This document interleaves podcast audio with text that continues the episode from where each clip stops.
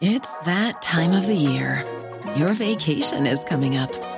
You can already hear the beach waves, feel the warm breeze, relax, and think about work. You really, really want it all to work out while you're away. Monday.com gives you and the team that peace of mind. When all work is on one platform and everyone's in sync, things just flow wherever you are. Tap the banner to go to Monday.com.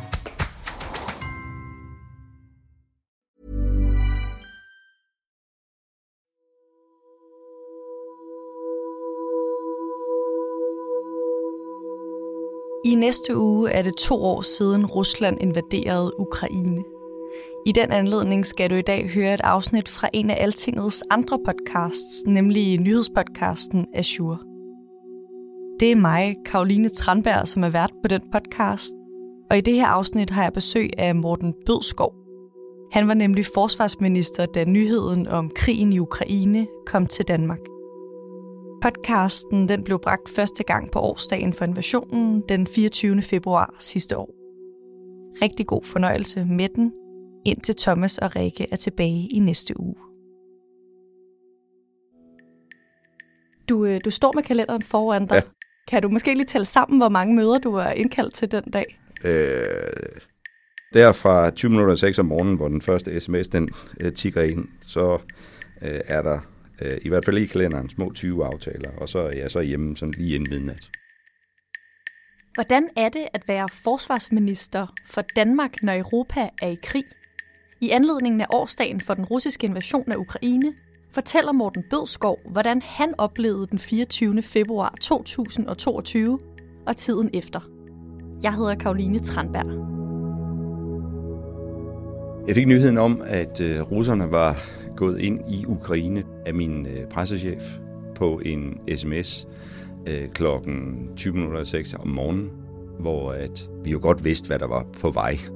Kan jeg huske, at hun øh, havde sendt sådan nogle forskellige klip, og det tror jeg, det var tweets øh, fra blandt andet øh, Mathilde Kimer, øh, som jo var øh, i Ukraine.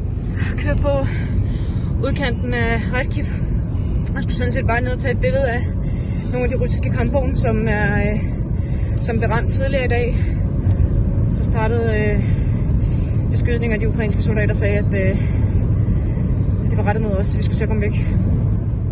Der var flere sådan øh, klip med i øh, den her sms, hvor man kunne se, at, at der var beretninger om, at nu var der angreb. Og så øh, er det jo hurtigt i tøjet og ind i ministeriet. Og så starter de første øh, møder der, efter jeg har talt med min øh, departementchef øh, på vej ind. Det er en briefing i øh, Forsvarsministeriet, og der sidder jo øh, forsvarsledelse, og der sidder øh, departementets ledelse, og der sidder så jeg som minister. Og så får vi jo så en briefing af forsvaret øh, på baggrund af de, øh, det billede, de har stykket sammen, og øh, de efterretninger, som de jo selvfølgelig også øh, har indhentet. Ja, så samler man de her efterretninger, så er det Forsvarsministeriets opgave at få dem præsenteret for regeringen, og så går der så en hel række andre aktiviteter i gang i NATO, i Folketinget øh, og i øh, regeringen dagene op til, var der jo hæftig mødeaktivitet. Det var der internt i Forsvarsministeriet selvfølgelig, det var der i, også i regeringen. Det var der også i både EU og NATO-regi. Øh, så man vidste jo godt, hvad der var på vej. Jeg vidste det i hvert fald ikke. Mm. Hvornår tænker du første gang, at det er en mulighed? Jamen, hvis det på den måde, at, at der jo var en offentlig debat, og selvfølgelig de kredser, hvor jeg kommer, en erkendelse af, at man kan ikke have 150.000 soldater stående i højt tomgang. Lytter man lidt til, hvad Putin øh, har sagt og har skrevet øh, om Ukraine og øh, verdensordenen, om man vil, så er det jo nok desværre ikke overraskende, øh, det der sker. Er der et eller andet, som du kan huske, var der, hvor du tænkte, nu sker det det ender med en invasion, det her? Nej, ikke andet, ikke andet end, at det er klart, at når amerikanerne var så, øh, om man vil, øh, vokale i, i talesættelsen af, at nu troede man, at nu kom invasionen, så stiller man sig selvfølgelig det spørgsmål, hvorfor siger de det? Så det, at det skete, var ikke nogen øh, overraskelse. Det var det ikke for forsvar, det var det heller ikke øh, for efterretningstjenester, og det, det var det heller ikke øh, for mig. Det betyder så også, at, øh, at vi var øh, forberedte med masser af aktiviteter. Der havde været øh, møder, øh, også i NATO, EU og andre sammenhænge om, øh, hvordan man skulle øh, reagere. Øh, og derfor kommer reaktionerne også fra allierede øh, meget, meget prompte den her gang, modsat i øh, 2014, hvor russerne gik ind øh, i Krim. Velkommen til pressemøde i statsministeriet. Der er nu krig i Europa. Jeg, statsministeren, udenrigsministeren og forsvarschefen er til stede.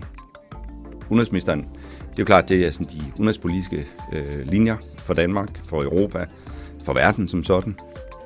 Og statsministeren, det er klart, det er landets øh, ved og vel, det er vores øh, øh, interesser, vores øh, samarbejder med vores øh, allierede.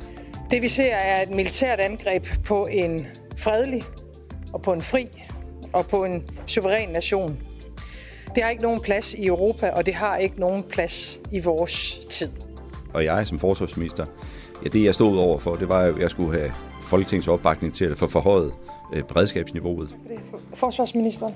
Tak for det, statsminister. Vi fordømmer på det allerskarpeste Ruslands angreb på øh, Ukraine. Så må jeg jo nok indrømme, at så er jeg jo allerede der meget fokuseret på, hvordan kan vi positionere Danmark i det, som udfolder sig. Vise, at vi var en stærk allieret.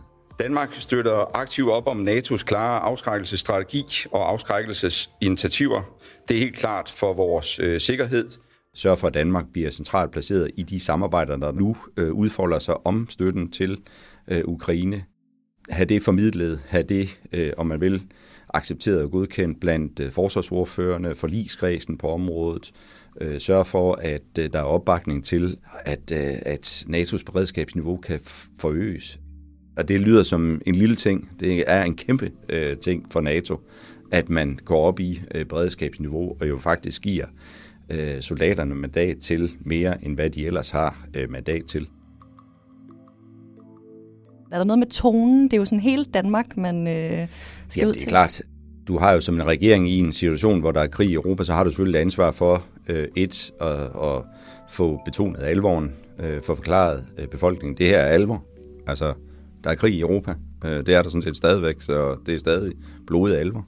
Det andet er, at øh, der sidder jo også nogen, der kigger på sådan et pressemøde, som, som jo også øh, skal se en regering og et forsvar, øh, som med troværdighed, med, med overblik, med ro og med trods alt også med styrke kan håndtere sådan en situation. Et af de spørgsmål, som stadigvæk står for mig meget klart, det var, at øh, børneavisen var til stede. Hende, der var til stede fra børneavisen, hun stiller så øh, et spørgsmål, hvor hun, hun siger, hvad, hvad vi vil sige til de børn, som er nervøse over alt det, de siger nu. Der giver jeg så ord til øh, forsvarschefen, som så siger, at du skal lytte til sådan en som mig, Øh, og så siger han, øh, os der er i uniform, vi skal nok passe på jer. Og det tror jeg, det er noget af det, der står stærkest tilbage for det der pressemøde. Men det er sådan et meget godt billede på, at, at det er både signaler til allierede, det er signaler til Rusland, øh, det er signaler om, at vi står sammen mod dem, men det er også svar til børneavisen på sådan et, øh, på sådan et pressemøde. Så du kan sige, øh, det havde vi nok ikke forberedt svar til, til børneavisen, men det er et meget godt billede på, hvad, hvad du skal igennem. Så det er både fra de helt små til det helt store. Er der nogle følelser, der løber igennem en, når man står der og skal tale til danskerne? Ja, det er der selvfølgelig. Jeg er ung af Berlinmurens fald, og er på mange måder den generation, som er vokset op med, med alle de muligheder, der er kommet efter Berlinmurens fald. Og jeg tror, man må sige det sådan, at for mig og for min generation, og os, der har været politisk aktive i, i den periode, øh, vi står lige pludselig deroppe. Altså Mette og Jeppe og jeg har været aktive i Socialdemokratisk Ungdom. Øh, dem, vi taler med, Jakob Ellemann øh, og, øh, og andre, som vi taler med, er samme generation øh, som os. Vi har været aktive øh, på tværs af øh, politiske skæld i, øh, i mange år sammen og kender hinanden. For mig gjorde det et meget, meget stort indtryk, det må jeg sige. Noget af det mest alvorlige, Folketinget kan gøre, det er jo at gøre danske soldater klar til krig, eller sende danske soldater i krig. Forventningen er, omkring 1930 kan vi øh, være tæt på at kunne først behandle beslutningsforslaget. Det, der står klarest for mig, det er jo da vi sad i Folketingssalen og behandlede det her beslutningsforslag om, at øh, NATO nu skulle øge sit beredskabsniveau. Der kunne man virkelig mærke, at det var alvor. Alle Folketingets partier udtalte sig opbakkende og støttende. Øh, selv enhedslistens øh, ordfører Eva Flyholm, kan jeg huske, holdt en meget, meget flot tale, men konkluderede så, at de kunne ikke støtte, at NATO skulle op i beredskabsniveau. Ukraine er ikke et NATO-land, og en direkte militær konfrontation mellem NATO-styrkerne og Putins styrker, det vil altså også kunne udløse en ny verdenskrig. Så det at sende flere danske F-16-fly til de baltiske lande, det ser vi ikke som en løsning for den ukrainske befolkning helt konkret nu her. Og det er det, der bør have hovedfokus. Men opbakning til den forarvelse og afstandtagen, der var øh, fra den russiske invasion. I enhedslisten der fordømmer vi på det skarpeste den her invasion og krigshandlingerne, og vi kræver, at alle russiske tropper bliver trukket tilbage ud af Ukraine. Det var øh, både rørende, øh, men også øh, enormt stærkt, at Folketinget så hurtigt var i stand til, i så stor enhed, altså total enhed, øh, at bakke op om, at øh, det danske forsvar øgede sit beredskabsniveau. Og det vil sige jo altså sender fly og skibe og øh, gør soldater klar til, øh, hvis øh, det udvikler sig yderligere. Så det var en meget, meget alvorlig beslutning, og det er noget af det, der står allerklarest for mig. Det er umuligt at sove. Øh, det var umuligt at sove, øh, om vel øh, dagen inden. Vi vidste, vidste jo godt, der var noget på vej, så, så altså, jeg havde ikke sovet meget om natten, da den der sms kom øh, 20 minutter 6 om morgenen. Det var nok gerne indrømme. Og så er det umuligt at falde i søvn. Altså det er det, øh, fordi man sidder jo og tjekker nyheder. Man øh, har jo også behov for lige at komme lidt ned i gear, hvis det overhovedet kan lade sig gøre, når man kommer hjem. Og, og jeg sidder og snakker med Anna og, og om tingene. Og, øhm, og hun har selvfølgelig også øh, fulgt med os her. Det gør hun selvfølgelig meget. Vi snakker om tingene og, og får lige vendt dagen. Øh, men, men du ved, altså der er jo også øh, der en accept af, at så er der så meget andet omkring en, som man er nødt til at håndtere, særligt i den her situation som øh, forsvarsminister. På Twitter, ja. der er dit coverbillede stadigvæk øh, et billede af dig og øh, præsidenten for Ukraine, øh, ja. Zelensky. Vil du fortælle om at møde ham? At møde ham øh, og sidde med ham og hans øh, kollegaer i den her tid øh, var meget, meget specielt. Tog toget til øh, Ukraine fra øh, den polske grænse, øh, nattoget, og, øh, og var i Kiev der øh, en dag og tog så hjem om aftenen igen. Jeg kunne godt se på ham, at jeg var træt. Altså meget træt. Øh, men alligevel prioriterer han at sidde der øh, med mig øh, og, øh, og diskutere, hvad kan vi gøre yderligere for at, at forstærke øh, hjælpen til Ukraine. Vil du uddybe, hvorfor det var specielt? Eller sådan, hvad er det for en Jamen, følelse? Det giver sig selv. Altså, man sidder over for en mand, øh, som øh, er verdens mest betydningsfulde person. Øh, han, hans øh, land er under angreb. Altså mens vi sidder der, så regner bomberne ned i øh, det østlige Ukraine. Man føler sig enormt ydmyg øh, og øh, kæmpe respekt øh, for sådan en mand. Ja, ved siden af ham sad øh, øh, Oleksiy Resnikov, altså forsvarsministeren, som, som jeg jo også har fået et øh, utroligt tæt forhold til. Så det er selvfølgelig et virkelig, virkelig specielt møde, men jo også bare et alvorligt møde. Altså, der var jo ting, som der skulle tales om, og der skulle øh, snakkes om, hvordan man kunne skubbe på øh, hjælpen til Ukraine, hvordan Danmark kunne bidrage til det. Og det er et udtryk for, at Danmark jo på mange måder havde bragt sig i en position, hvor vi spillede en central rolle i, og spiller en central rolle i øh, donationerne af militær hjælp til Ukraine.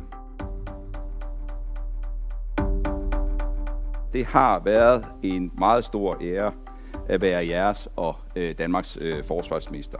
Som Morten antydede, så gik der tre uger efter jeg faktisk stod her sidst, før at øh, verden forandrede sig, og det gjorde den jo i den grad også øh, for os. Den 15. december 2022 overdrager Morten Bødskov Forsvarsministeriet til Jakob Ellemann. Morten Bødskov han bliver erhvervsminister og har nu ikke længere ansvaret for forsvarets aktiviteter i Ukraine. Man glemmer jo helt, at vi også havde en folkeafstemning om forsvarsforbeholdet i den her periode. Så, øh, og vi lavede et nationalt kompromis om øh, forsvarsbudgetterne og udgifterne fremover til de her 2% af vores øh, bruttonationale øh, produkt. Så det, det var jo en, en meget, meget hektisk periode. Det kan man roligt sige. Det er jo meget voldsomt, men øh, man får selvfølgelig også en vis erfaring i at, at være med til at håndtere de her ting. Det, jeg tror, man får mest erfaring i, det er øh, et, trods alt at bevare en, en ro. Øh, det er vigtigt. Øh, to, have en evne til at strukturere tingene, selvom det brager løse mørene på en. Øh, og tre, øh, sammen med de folk, øh, der er omkring en, øh, få bygget et, øh, et rum op, hvor man kan lave strategien, man kan sørge for, at den bliver øh, ført ud i øh, virkeligheden. Og på forsvarsområdet, det år, som jeg så var en del af, det var jo det, det handlede om. Savner du det at stå i spidsen for arbejdet med Ukraine? Øh, nej, det gør jeg ikke. Det er klart, at forsvarsområdet er noget særligt. Og særligt nu, altså fordi det er så voldsomt og så intenst. Så bliver der skabt alliancer og netværk. Altså jeg, min britiske kollega, øh, vores øh, ukrainske kollega Oleksiy Reznikov og den amerikanske forsvarsminister havde et meget, meget tæt samarbejde om øh, donationssporet. Så skal vi også huske på, at særligt det samarbejde mellem os fire var jo det, der var årsagen til, at vi lavede den der meget, meget store donationskonference i København, øh, som samlede 11 milliarder kroner sammen til øh, øh, hjælp til Ukraine. Så der har været tryk på, det er der ingen tvivl om. Men øh, savner det? Det er ikke noget, man gør i politik. Der kaster man sig over de opgaver, der er. Der er store opgaver på erhvervsområdet, som jeg ser frem til nu, og der hjælper vi øvrigt også Ukraine.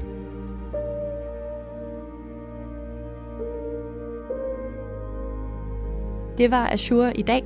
Du hørte klip fra DR, TV2 og fra Statsministeriet. I Altingets EU-podcast kan du på årsdagen for den russiske invasion af Ukraine høre et interview med det ukrainske parlamentsmedlem Ina Sovsun, som stadigvæk arbejder og bor i Kiev med sin familie. Jeg hedder Karoline Tranberg.